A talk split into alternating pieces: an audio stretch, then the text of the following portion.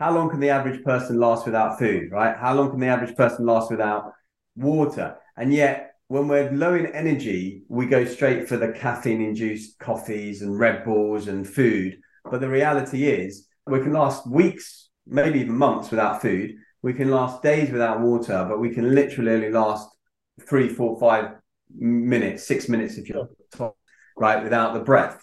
And so most people are not breathing well, even though they're listening to this, they're going, I've been breathing my entire life. They tend not to be breathing that well. Welcome to the Mindful Paths podcast with Nick Day and Hari Kalymnios, where we explore the fascinating world of mindset, mindfulness, fitness, well-being, vitality, leadership, and of course, personal development. Our goal is to provide you with insights to help you live a more fulfilling, happier, and healthier life. So if you're striving to be a better parent, friend, leader, colleague, or boss, or if you simply want to be more mindful and aware of the world around you, then this Mindful Paths podcast is going to be for you. We invite you to eavesdrop on our conversations and we challenge you to discover a new insight to help you on your own journey towards personal growth and positive change. So sit back, relax, and let's begin our journey together on the Mindful Paths podcast. Hari, how you doing, buddy? Good to see you again. I'm coming to you from sunny France. Sun is streaming in from uh, the window. My my family are planning a massive meal. Got friends with us as well, so uh, good to find a little bit of a moment in the day to connect. How you been? Uh, I, have been good. Um, I've been um, not not as extravagant as going away uh, this last week, but I've been doing a few meetups with uh, the Mindvalley people over the last week, which has been quite good. Three meetups in a week. Um, wow, that's good for you on the social side. Yeah, very good. Yeah, and actually, yesterday was interesting because I really didn't really want to go. I was like, oh, you know, I've got to go into South Kensington, and and I just said, you know what, I need to do these things, right? I'm just gonna download something to my phone so I can watch something on the on the tube and just get on with it. And actually, you know, it was fine. It was really nice, and it was really good to catch up with people. And I was like, I need to make more of an effort to do the social stuff. Uh, had some friends over on Saturday night. They're now flown back to Austin, Texas, which is where they moved to five years ago. Like my, pretty much my best mate from school. Um, but actually, it was interesting. Um, this might be the subject of what we talk about. So I was talking, speaking with his wife, uh, Nisha, and she's been getting like last year we started getting talking about various things. She's um, a bit like you actually in a way. Uh, you know, we said that last time a couple of times ago. We said how your thoughts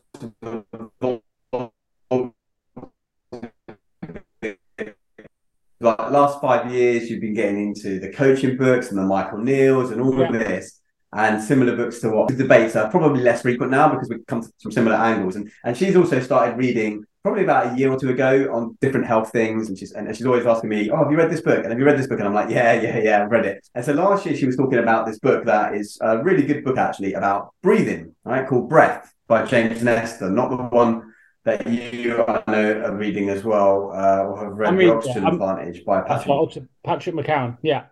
Patrick, yeah, Patrick McKeown, McKeown, uh, which I've read as well, which I really like, and he comes to it from a different approach. The the Breath one by James Nestor is a really good one to read as well. It doesn't really go into too much in the technique, but it it really outlines how people are making such a mess of their lives through breathing. And I I have personal experience with this because, um, as you know, I changed my diet know, like 15 years ago, but the catalyst for it originally was was stopping eating dairy because I realized after being told by my sister that dairy can be quite mucus forming, and I had sinus issues my entire life. And I always had trouble like breathing through my nose, and especially doing things like sports or running or anything like that. And I found it a real struggle. And then when I changed and got rid of dairy, it relieved about 80% of my sinus issues. And then the other 20% came from from gluten, really, and a few other things. And yeah, so I thought it'd be interesting to talk about breathing because it's one of the ones that I talk about a lot in workshops that I run, whether that's for stress reduction, for nerves, but also for energy, for focus, for productivity. And what people don't really, when I talk about energy and vitality, as you know, that's really what I talk about. I often say to people, how long can the average person last without food, right? How long can the average person last without water? And yet, when we're low in energy, we go straight for the caffeine induced coffees and Red Bulls and food. But the reality is, we can only we can last weeks, maybe even months without food. We can last days without water, but we can literally only last three, four, five minutes, six minutes if you're right, without the breath. And so most people are not breathing well, even though they're listening to this, they go, I've been breathing my entire life. They tend not to be breathing that well. So I thought it'd be quite useful to talk about that and also um, some of the stuff that um, my friend um, has started to got, get her husband to do, which uh, would be quite interesting for some of the listeners. I think you might have heard of it before, but we'll talk about it in a second. Um, yeah, no, sure. So how do you feel about we talk about that? And I think it's relevant to you as well because of your exercise and breathing is super important. Sounds good to me. As you said, I've been reading the Oxygen Advantage. It certainly opened up my eyes to a few things I uh, I didn't know before. Um, some things that, that, I've been quite pleased about. I mean, you, you raised the point there about we often think about nutrition, sleep, and and other areas of our life, but not not breathing, mm. and yet that's something we have to do to live, and we die much quicker without it. And and people think because we do it automatically with our subconscious that we don't need to optimize it, but actually habitual habits massively impact the way that we breathe. And and he goes through, as you'll know, some simple things to test this. But um, you know, we were we were designed to breathe more nasally, but many, most of us breathe through our mouths, and that's through through habit. Um, what I really loved actually, which which hit home, I've never, I never, I guess, thought took a step back to think about the term, to think about anything different. But he talks, there's a whole chapter about taking a deep breath. Now, most people, when you mm. say, what does a deep breath mean to you? People automatically think, and he said, yeah, that's that's taking, might be a large breath or something. It's not. Well, people, people, listening might not be able to see what you just did, but you're effectively like gulping through the mouth, pulling your shoulders back, puffing your chest up, taking this giant thing. And I say, that is a shallow breath was that yeah it's taking as much air in as as we think is possible right but the reality is a deep breath and he, he breaks it down and talks about depth actually being from the top down absolutely so like a swimming deep, pool yeah deep and it's it's down we've slow that you know we've slowly west, westernized that term to think deep means big because it doesn't it means breathing from the bottom of our the you know the pits of our stomachs really and all the way up to our diaphragm all the way into, and of course you can only do that and it's a really good test i'll mention that because you, you know a lot more about the science than i do i have been more researched on this but a couple of things I've taken away from the book and from the studies. I'm going on to do the practitioner course to become an Oxygen Advantage uh, practitioner as well. So uh, you know, I'm in that journey, but I'm not not quite as skilled as you are in terms of the knowledge. But something that was really interesting is if you want to take a deep breath, I mean a real deep breath, a breath from low down in your body, you physically can't do it if you breathe in through the mouth. And actually, if you mm. want to test this, anyone listening to this now can put a hand on their tummy and a hand on their chest, and they breathe in through their nose. You'll feel the air fill your your your abdomen and your and your lower down, and when you breathe through your mouth, you feel it fill your chest. And I thought it was really interesting. And that really was, it hit home to me then. It's like when you breathe, actually, A, I'm definitely one of these people that thought taking a deep breath meant taking the, the biggest amount of oxygen as possible, which actually can be mm. more harmful than good in terms of the way the system works in, in, in terms yeah. of optimizing itself. And I never knew that when you breath breathe through your nose rather than your mouth, that the oxygen entered, uh, you know, came in a different way, and it feels different in the system, and it it's a whole different experience. I mean, so many. It all comes things. and goes from the same place. It doesn't, and that was well, really... the, the, the nose has got like four stage filtration system anyway. The mouth hasn't, so you're more likely to get um, various illnesses in your throat. You you also use up way more water in your in your system when you breathe through your mouth. You activate your sympathetic nervous system, which is your fight or flight response when you breathe through your mouth. Whereas you activate both your vagus nerve, which is the wandering nerve that act, that that touches every organ of your body, and stimulates your parasympathetic nervous system. So when you breathe through your nose, you're activating your rest and digest part of your autonomic nervous system. And breathing through the nose, like you've mentioned, automatically tends to facilitate diaphragmatic breathing or belly breathing, sure. yeah. Uh, where breathing through the mouth doesn't. And I, have been banging on my nieces for years and years um, to, to focus on breathing through the, the nose because actually more as more science comes out, it's looking evident uh, from what I've seen from various on the ball orthodontists and dentists that when you breathe through your mouth, you change the shape of your jaw growing up. So when you're like five, six, seven years old and you start breathing through your mouth, typically as as babies we breathe through the nose, but like when you breathe through the mouth, it narrows your jawline and actually it crowds your teeth, and that's actually maybe a big cause of why some people need braces because their jaws have narrowed because they're actually changing the structure of their, their face. And the book by James Nestor, which goes into way more detail on this, and he runs some experiments like with mouth breathing for a month or something like that, and blocking yeah. up his nose and, and all the things that happen. It is crazy the amount of things that just nasal breathing will do for you. Also um, heats up the air, doesn't it? If it heats up the, the the air that we're breathing, if you breathe through the nose as well, very quickly, it can get up to to you know. I mean, that's one aspect. Yeah, one aspect. If I say to people, take a complete breath, then I'm saying it's it's belly, and when you say belly, I don't mean just out of the belly forward. I mean round 360 around the side. Belly, and I normally say it's belly, chest, back, ribs. So you, you go breathe into the belly, then it'll be the chest, the back, the ribs. That would be a 360 breath. But what most people need to do is deep, deep breathing the whole time. But as Patrick McKeown says, a lot of people are over breathing. Right. What you need to do is breathe deeply but lightly. But deeply, so light breath, and breathe low, not not large. That's the thing we need to understand. And most yes, people still deep, go deep if they think of deep breath. I always say think think like a swimming pool, right? The deep end of a swimming pool. It's it goes deep down, right? You know that you can't touch the floor. So deep means deep like a swimming pool. So you go deep, but you don't over breathe. You don't. The belly will move, but it doesn't have to fill up every aspect of your your being. And most people tend to breathe. They say this is the average rate, and they say this is the healthy rate. It's not necessarily the, the good rate, but 12 to 20 breaths a minute. That is actually way faster than you really should be breathing. It's around five to six breaths a minute is what we should be breathing, generally speaking. Most people, and o- overnight, I know I breathe about 13 breaths a minute because my Oura ring tells me it's about 13 breaths a minute. Uh, but generally, most science will show five and a half to six breaths a minute is, is kind of what you're looking at, what you want to be doing.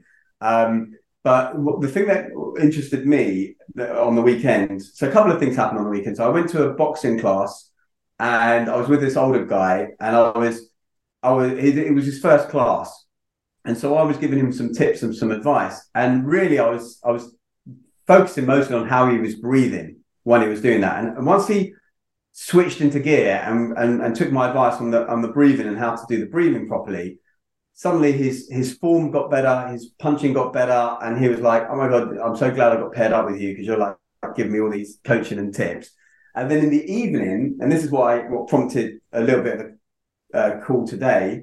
Um, so I was chatting to my friend's wife, and she was talking about how um, she's got her husband to do this thing now, which has helped him with his something a friend of mine his wife texted me about, you know, Ben snoring is out of control, etc. And I said to her, look, do this thing, right? I've been doing this on and off for five, six years, and it helps with snoring. But it, not only does it help with snoring, it helps with keeping you more hydrated overnight. It gives you more energy in the morning. It, it, activates more of your parasympathetic nervous system when you're sleeping, and you and you'll feel more relaxed when you wake up. And it's simply this: it's um, what we call mouth taping. I don't know. Is it that's something you're familiar with, Nick? Mouth it is because he, he, talks about it in the Oxygen Advantage, and uh, oh yeah, he talks about it yeah. in there, doesn't he? He, he does, yeah. He says go for sort of three months at a time until it becomes you don't eventually don't need it anymore. And it's quite no, difficult I, to get used to it at the start. I think he says because we're, most of us are so used to breathing through our mouths, and yeah. you know. You know, there's, there's a saying, isn't there, that oh, you've been catching flies, and that's often when people are leaning back with their mouths wide yeah. open. And I mean, uh, you know, I don't need to use it so much anymore because I, I, tend to be a nose breather overnight. But for those listening who are wondering what the hell's going on, uh, firstly, don't do what I did when I first started doing it, which is effectively taking a big bit of tape and taping it right across my mouth like I've been kidnapped. Um, all you need to do is, you know, you get those. I think they're like 3M surgical tapes that you can get, and they're they're literally the thinnest ones you get, like the the finger finger width just take about a centimeter of that, and you, if you think of like a, a Charlie Chaplin moustache, but instead of placing it under your nose, you place it over your two lips. You only need enough that it forces your subconscious to then keep your mouth closed. You can still open your mouth in an emergency. You can still actually breathe through the side of your mouth if you wanted to. But when you sleep, you then notice, oh, if you keep waking up, it's because you're you're subconsciously you're being woken up because you're trying to breathe through your mouth. After a few weeks or months, you'll start to become a nasal breather and you'll start to actually recognize loads of benefits when you wake up in the morning from not being so dehydrated having more energy, having more focus, being more relaxed, and so on. And so it's interesting because she bought him the special tape. They've also paid like money to do some special tape where, where it's almost like you're wearing lipstick and there's like a weird little hole. Yeah. Yeah. story about how he put that on one day and his, his son who'd gone to bed got up and came down. It's like it looks like he's wearing this gimp mask or something. But you don't need to go and buy the special say, tape that he put a little bit of as I was waiting for you to say the word gimp mask, it's the I, in my head. Yeah, so my signal's really. Oh, oh yeah, it's, yeah.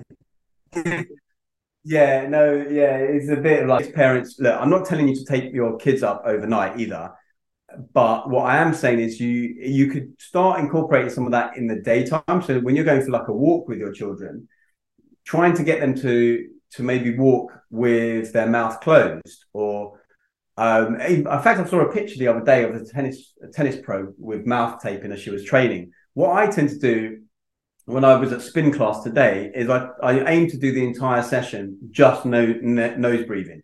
That means also on the exhale, I'm breathing out through the nose, not the mouth, because actually what you do want is a bit of carbon dioxide tolerance in your body. So uh, I think Patrick McKeown talks about carbon dioxide, and that's no, he talks about it a lot. Actually, talks about it oh, a lot. Yeah, he wanted to call the book the carbon dioxide advantage, but he thought no one would buy it. So he called it the oxygen advantage. But really, the book's about carbon dioxide.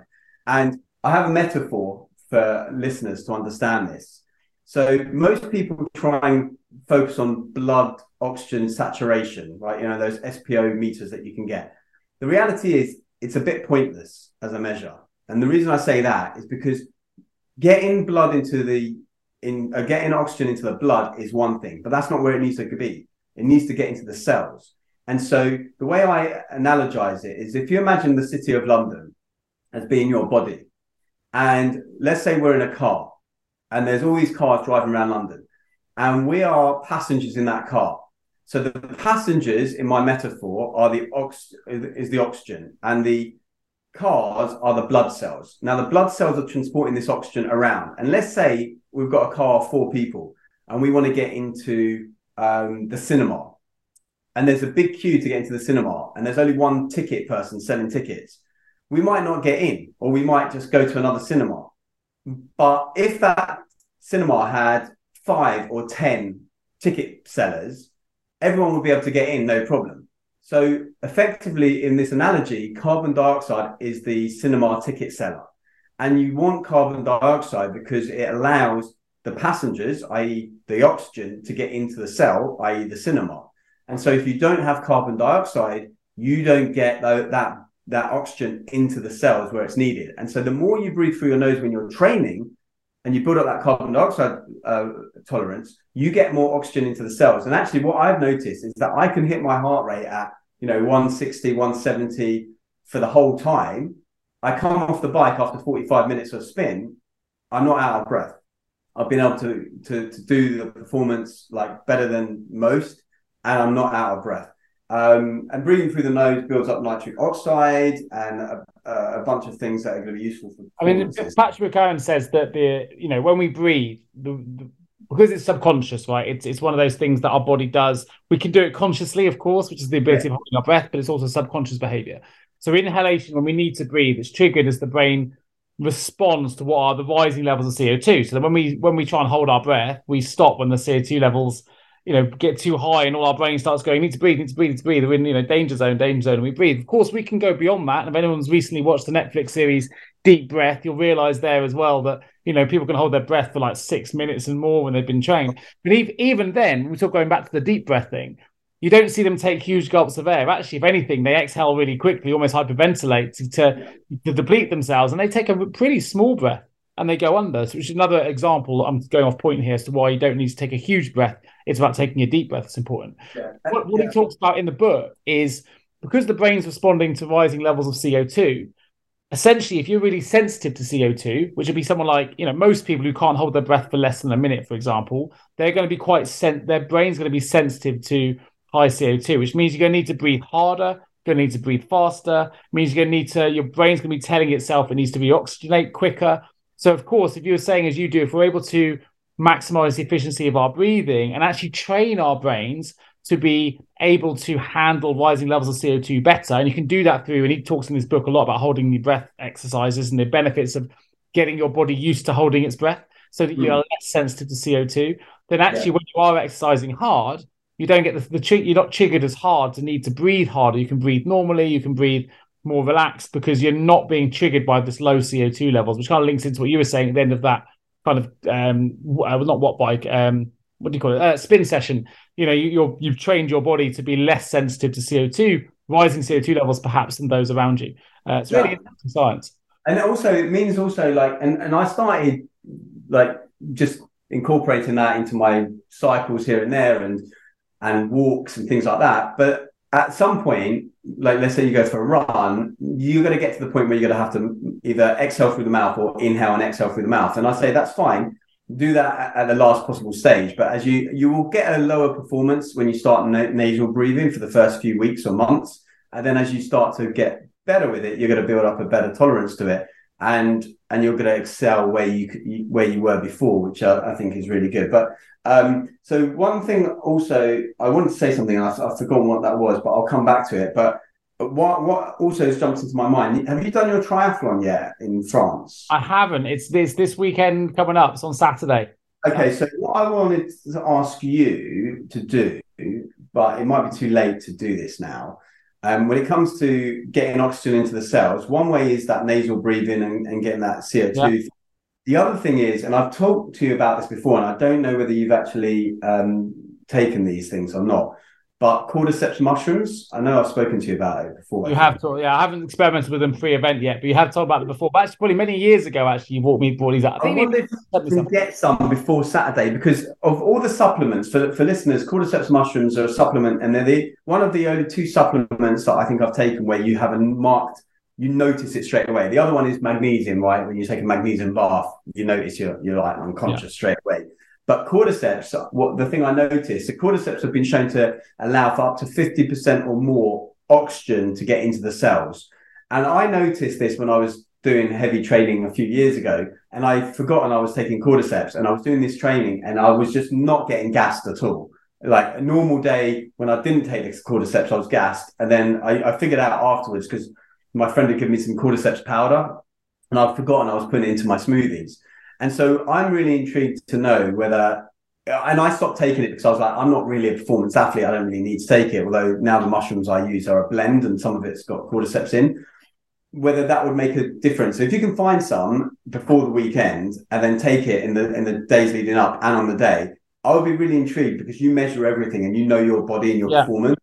Um, whether you notice a difference. So it, I don't know if you can get some between now and then, but I'll be intrigued to see if you um, if you notice a difference on cordyceps. have a look. You obviously get loads of different expos pushing their wares at these events, so it might be something selling some some kind of uh, thing. Might be too late in the day to take it on the day. I would try and see if you can get some for like next day delivery on Amazon or or whatever, and or just go to local pharmacy, like local well, health. It, interesting story there, and a completely off point. Uh, but for anyone that does want to lose their their, their sense of well being when they're on holiday, uh, just to, while we're trying to keep it relevant, uh, my daughter ordered uh, some Lego to be delivered to France. Right, so um, she ordered it. I can't remember her from before we left, hoping it arrived before we before we went away, but it didn't arrive in time. But she really wanted to build it to keep herself active and, and stuff when we're out here as a bit of distraction and, and, and a bit of fun or whatever. But for downtime. Anyway, so she bought this Lego for for seven quid, I think. It was secondhand Lego, so it was worth a bit more, but seven pounds paid for it. Anyway, it arrived at the house um, after we'd already left. So I got a friend of mine to post it out to us. And uh, very kindly they did that. They posted to our address in France. Uh, the postage was nineteen pounds, so mm. nearly three times the value of the, what we paid for the item. It arrived in France, and when I got here, there was a thirty-one because now now outside of the uh, the EU, of course, thirty-one uh, euro import charge. So for a seven pound item, we spent 31 euros on import oh, tax, 19 quid on rear delivery. So best part of 50 quid on a on a set, item worth seven quid. So the the, the, the, the story is if you need something in France now outside of the EU, yes. wait till you get home. Don't don't redirect yes. it. We can pay a lot. Yeah, so I would suggest maybe buy something from the local health food store if you can find yeah, one. We learn, um, I remember what I wanted to talk about a moment ago, actually. Um, well, what do you think of that? Because I want to go back to you mentioned something about stats, and there is a piece that was interesting in the book. So it's it's not something that I'm able to to recall as if I'm an expert in this field, but in um the Oxygen Advantage book, he talks a lot about hypoxia and mm-hmm. So hypoxia is when you have a lack of oxygen in the body, and he goes into huge detail about what that means for athletes and so on. And then um, hypercapnia is when you have an excess amount of carbon dioxide in the body, and and both can have serious impacts on performance, health, and so on. So you don't you know you don't really want either of those things because you know they can be risky and, and, and various health effects. However, training in hypoxia, so excess oxygen, and training hypercapnia can actually really help improve endurance and ultimately increase the amount of oxygen your body can use, mm-hmm. protect your muscles, help you get used to improving that that CO2 elements we are talking about before. But there was a study that um, the University of um, Naga, uh, no, Nagoya, that's actually Nagoya University in Japan, found that athletes who trained in both of those things ended up with a significantly greater tolerance to carbon dioxide at rest than untrained individuals. And the study also sat, um, found that for the same amount of exercise, athletes experience up to 60% less breathlessness yeah. uh, than untrained people did. So that's yeah. that's pretty significant. That's not like a two yeah. percent advantage. That's no. And I think I can attest to, to that second part of that statement where I, I, you don't get breathless once you build up that tolerance after you do these these these things. Um, so I think like what I like about the oxygen advantage is what he's talking about there um, predominantly is is your breathing throughout the day, which is deep diaphragmatic, light breaths, not over breathing, nasal breathing. And that's predominantly what I try to teach people. I mean, I teach people effectively a, a parasympathetic activating breath. However, I mean, there are so many types of breath work, but one that is very popular, which you, you've heard of, one that I practice now and then, uh, the Wim Hof style of breathing, which he yeah. effectively took a lot of yogic type breathing and a few other things and, and mixed it into one very simple strategy. Now, what he does though is on the breath hold, for example, it's on the exhale. A lot of people think, oh, I need to hold my breath on the inhale. Actually, a few things about the Wim Hof stuff. So effectively, you're taking like 30 deep breaths. He doesn't really care how you get it in, mouth, nose, whatever, just get it in. The reason he doesn't care is because the kind of breath work that he's doing is actually meant to induce a stressful state. Because what it's meant to do is then guide your body to be able to cope with stresses when they arise in daily life. And so you create uh, what I normally say to people is Wim Hof is like HIIT training or CrossFit it's great, but your normal breathing is like you're walking in your movement. You need to be doing the, the normal breathing all the time. And then, yeah, maybe once or twice a week, you're doing HIIT training or cross training. Same with the Wim Hof. You're doing maybe 10 minutes a day or 10 minutes every other day. And it's quite a stress inducing breath. So you do three rounds of this stuff. The longest breath hold I've actually had with with doing that. Normally I average about two, two and a half minutes, maybe three minutes, but the longest has been about four minutes. And that's usually on the third round and it really trains the body to cope with stress. And you you normally after about 45 seconds to a minute get that desire to breathe and that um I guess mammalian response of like, oh, get into a yeah. panic, I'm about to die. Yeah. You get past that and you just go into your feeling, you just go into um, what your body sense is like. And then depending on what I've been doing beforehand and how I'm sitting and all that, you know, I'll go for two minutes, two and a half, three minutes, three and a half, something like that. Um, so it's a, it's a good, um, and it's a quite a nice app as well. And they, you can find the, them on YouTube as well if you don't want to pay for the app. Um, so I, I, do recommend looking into different types of breath work. There's like rebirthing breath work, um, soma breath work, which is one that someone I know um, is doing very successfully. Uh, what other kind of breath work? There's so many different types of breath work, but I guess the point I'm trying to make with people is you don't have to do all of that. But what I would recommend is deep diaphragmatic light breaths. And when you're feeling stressed or when you need focus, and we've talked, you've talked about your seven breaths strategy before. I think I think it was seven breaths. Yeah. Um, Although that might change. That might change now from me from getting into this because there were hmm. seven deep breaths, and my understanding of deep breaths were large breaths, not breathing. Oh, really? So yeah. I'd be interested. I haven't been in a state of stress to to test it, but I think next time I do, I, the the seven might count, but the way that I breathe might change. Yeah, no, definitely change the way you breathe. If you're if you're if you're you don't need to do that. You just need to do the breath, and also if you do want to relax, actually, sometimes the exhale through the mouth can work better than through the nose, um, and actually, an audible sound can work even better from a muscle relaxation. When you're when you're doing the stretch, for example, and you breathe in uh, the other thing I normally say as well, if you're not currently doing it from a stress point of view, and the simplest way I can teach people this is exhale for longer than you inhale. So whatever number you count to in your head on the inhale, try and double it on the exhale. If you can't double it, you know, just add 20% or whatever. So if you count to four, try and count to six or eight on the exhale. That's quite um, interesting. Um, I'll tell you why I say that's interesting. So I've started some uh, pranic breathing um, exercises and meditations actually. So sort of 15 minutes in the morning, 15 minutes at night. And uh, pranic breathing, although you'll know more about it than I do because you're, you're more versed, but the what the patterns I'm following at the minute is kind of three in, hold for hold for or either three and two or six and two, six and three. So six in, for example, hold for three, six out, hold for three. Yeah. I find yeah. I find in for the nose, out for the mouth. So I'll come in for six, hold for three, out for the mouth, and quite a you know push it through the mouth and then hold for another three. But interestingly, I really struggle to um to ex to extend the out breath. I've, and you were talking about a moment ago about holding your breath on the exhale, mm. not on the inhale. I find the inhale way way easier, but actually trying to to elongate the out breath is way. I'll give you a tip. I'll give you a tip for that in a second, Phil. Um, so you need to think about your breath a bit like water coming out of a hose. And so what I say, if people are having trouble getting an extension on their exhale, is because they're they're, they're effectively pushing the water out too quickly, or they're so I would narrow your mouth a little bit, and I would gently blow as if not like you're blowing out candles, but you're I don't know, just blowing sweet nothings to the person that you want to engage with bedroom activities with or something. I don't know. Um, whatever works for you. But the point is, you adjust the, the, the pace and the, the, the flow of your breath because that's then going to be getting to that point. Um, but it's good that you're doing sort of that. Um, there's also box breathing. I'm not sure if you're familiar with box breathing. That's effectively yeah. same count um, in all in all ways. There's um, I, I, talk about this in the in the new book I'm releasing. I give about six or seven different breathwork techniques. But the reality is, there are as many techniques as there are people on the planet. Um, and some will induce relaxation, some will induce like um, an activation of your sympathetic nervous system. They all do different things, um, and some are quite intense and can get you. You can actually get to a point of altered states of consciousness with breath work. You can get to a point where you you get to the same realms of consciousness as you do with plant medicines like ayahuasca and DMT and things like that. You can do that through the breath alone which is quite fascinating.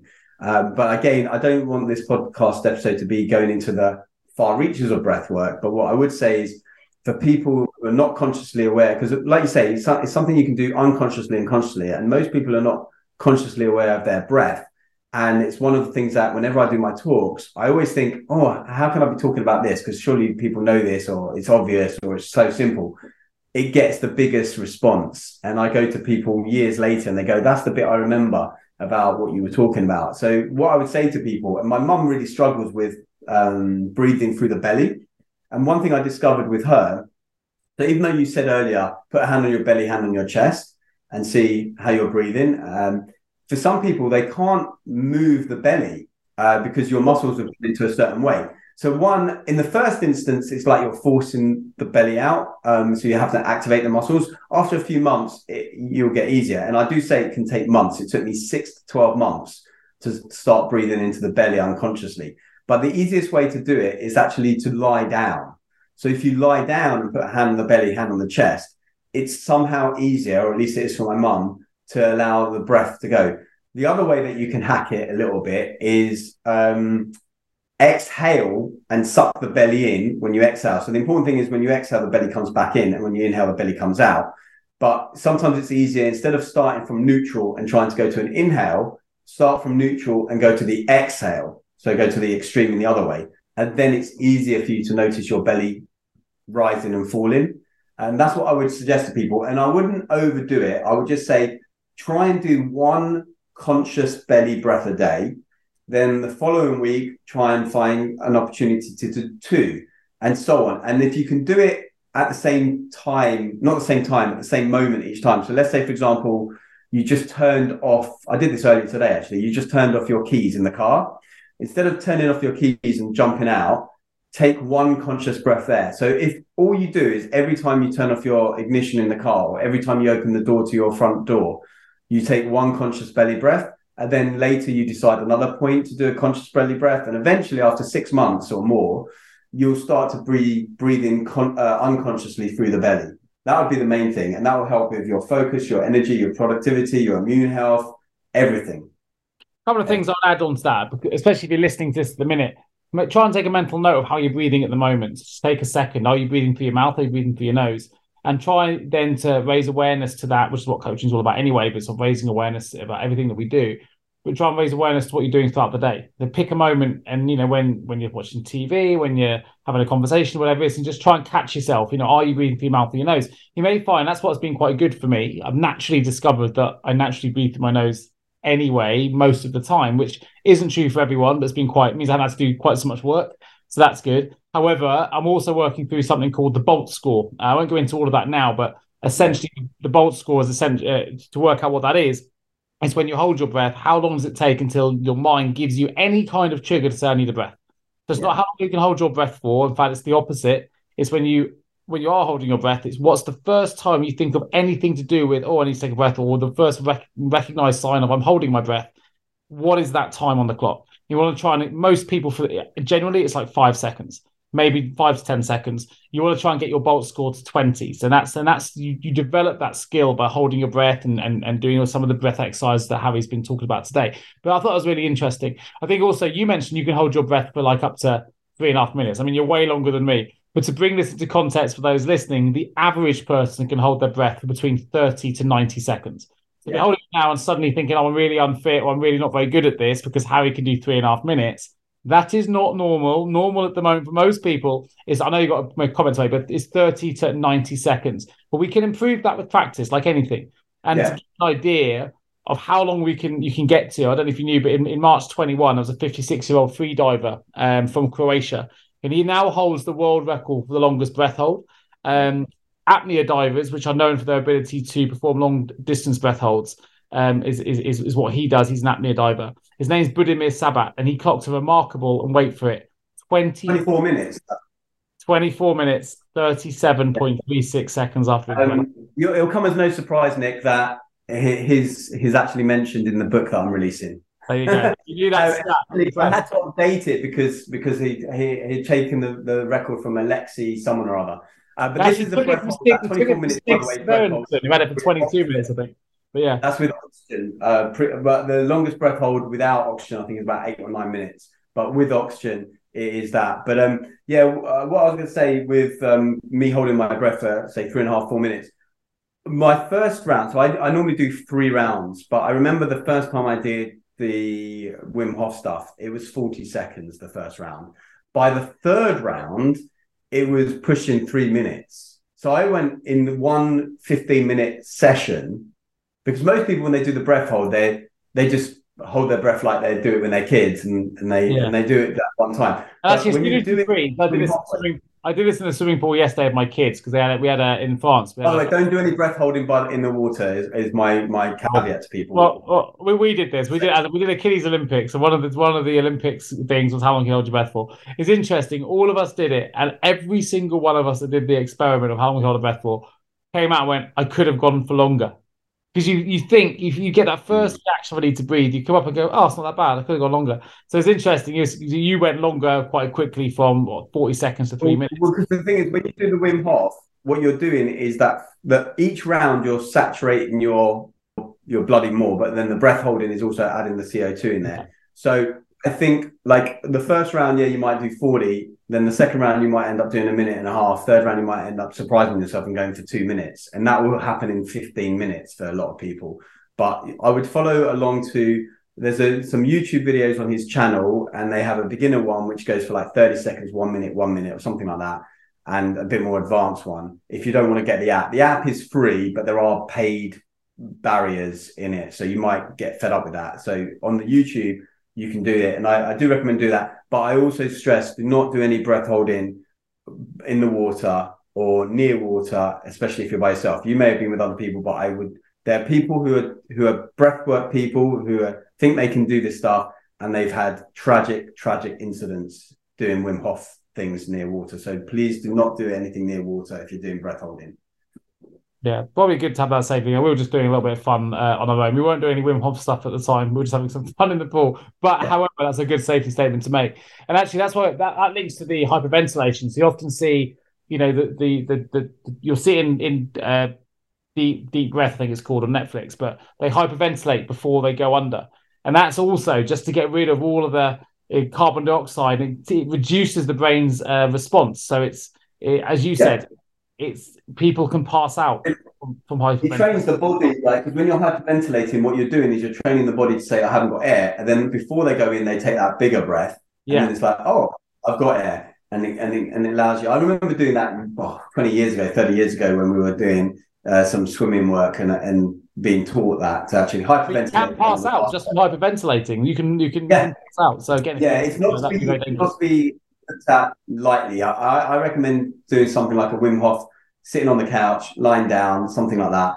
Um, but you know, forget all the Wim Hof and the, the other stuff, which is like I said, the HIIT training, the cross training, and all of that. It's all about your daily breathing and breathing through the nose maybe experimenting with mouth taping either during the day if you're not brave enough to do it overnight, just to notice how much you're breathing through your mouth. And um, and like I say, do not put a tape across your mouth like you're being um, abducted. Just put a tiny little Charlie Chaplin size, um, like like almost like a like you know actually the stamps. Now we have to return all the stamps because they change. Stamps would probably be perfect. If you've got any stamps that you've gone past their date, and you can't return them now use stamps because they'll be like the perfect size probably for yeah. you. Yeah, it's just a reminder, isn't it? But um, supposed to be really, really, really good for reducing uh, snoring as well. So for those who've got partners, yes. So so that's it. My my friend now doesn't snore. And my other friend who I spoke to yesterday, he goes, Oh, actually, I've lost some weight now, so I'm not snoring so much. So she's not annoyed. But people who, and, and you'll know this because I've known to you many times, but when we used to do our cycle trips, and I always used to get put with like one or two of these older guys who used to snore, I honestly think, and if they're listening, and if you're a snorer, I think if you're doing things like this, where you're doing group activities, you're going to have to stump up and pay for your own room. It's not fair for the other person because, especially if you're doing 80 miles on the bike the next day and you don't get sleep and you're being irritated by this constant noise, it is so frustrating. And people who snore just don't appreciate it. So if you are a snorer, at least buy earplugs for other people.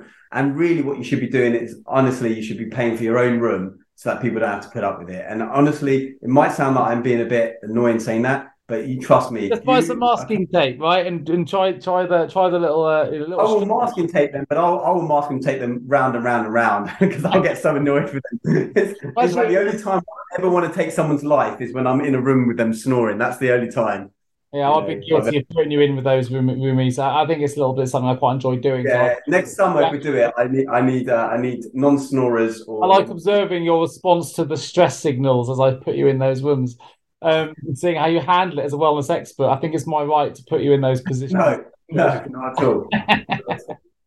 so it was interesting in the book, though. I'll, I'll, I'll finish with this. It was, it was something again I hadn't considered, and I can't remember her name, so apologies. But Patrick McKeown in the Oxygen Advantage, he talks about meeting um, the world Tai Chi champion, you know, the, the martial mm. art. He said, when you get to that level, it's not about the movements because everyone is kind of of a similar level of in terms of what the, the way they move. What they actually get to when it goes down to the finite detail of, of measuring who performs the best, it's you have to be able to perform the movements without looking like you're breathing. And he, he meets this woman who's the world Tai Chi champion. He says you would mm. never know she was breathing at all. It was that calm, that collected, and that slow. Probably only what one, two, three, four breaths a minute, as you would say, because she's that well versed in it. And he said it was the most graceful thing he'd ever seen. Yeah. All, all, nasal, all deep, all, yeah. all graceful. Um, yeah. Actually, I mean, it's interesting. Just to, I know we're finishing off. Just to add to that, because in yoga classes, what's quite interesting, I'm I'm kind of contrary to most yoga teachers because a lot of yoga teachers they talk about this thing uh, called your um, oh god uh, ujjayi breath, where you're breathing through the back of your throat like you're misting up a mirror, but it's very audible, and they always want you to hear everyone's breathing.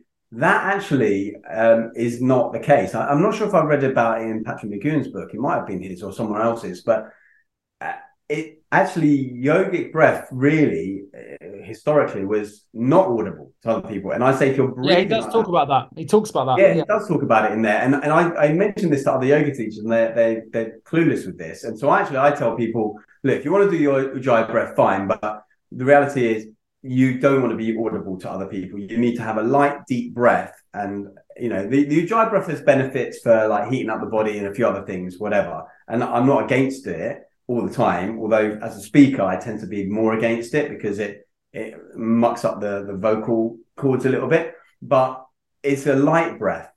a light, deep, inaudible breath.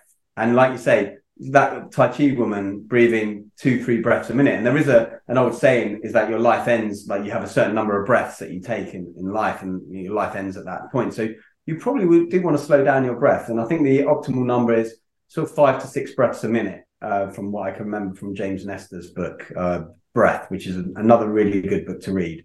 Because yeah, the oxygen advantage goes a little bit to some people, but I recommend yeah, James Nestor's the oxygen advantage is very much focused on endurance performance. So unless you're doing endurance performance and triathlons, things like that, it's probably not that as, yeah. as relevant for you. Uh, but interestingly, talking about the um, the, the, the silence bit, um, I reference that to to swimming. You know, if you're making loads of noise in the water, you're probably not that efficient. You want to try and glide and swim without mm. making sound, or if you're going off a diving oh, board, right? Yeah, I mean, the sound of the splash. I saw someone uh, in the pool the other day. Yeah, I saw someone in the pool the other day, and I was I, I, my eye just caught her attention. I was just walking to the change room, and my eye just was drawn to this woman, like kind of like middle-aged woman, but she was literally gliding. There was like it was it was amazing. I, I don't think I've ever, ever seen anyone swim like that. It was just like this amazing glide through the water without any kind of movement. It was just yeah. weird, and I was like, pure wow. efficiency. I love it. It's so yeah, nice, so graceful to watch. So graceful. Yeah. That's not me, by the way. I make an absolute. we, have established what you're like in the water, so it's fine. Yeah, that's true. That's true. All right, buddy. Well, listen, that was that was good. That was good. I, I learned something from today's uh, stuff from you as well as I always do with the breathing stuff. So um. I'm looking forward to diving deeper into the oxygen advantage. I'm only sort of partway through the course. So um, hopefully I'll be a little bit more. Uh... Oh, you're going to be way more than me. I mean, I read the book only, and that was about six years ago, I think it was now. So you're you're well versed on it. Um, I do recommend it though, even if you're not into performance, you know, endurance stuff. It's just yeah. a really interesting insight into the world of breath, and as you say. It should be treated with as much respect as food, water. And, and he's been on lots of podcasts as well, so you'll be able to find him on someone's podcast. He's been interviewed yeah. on podcasts.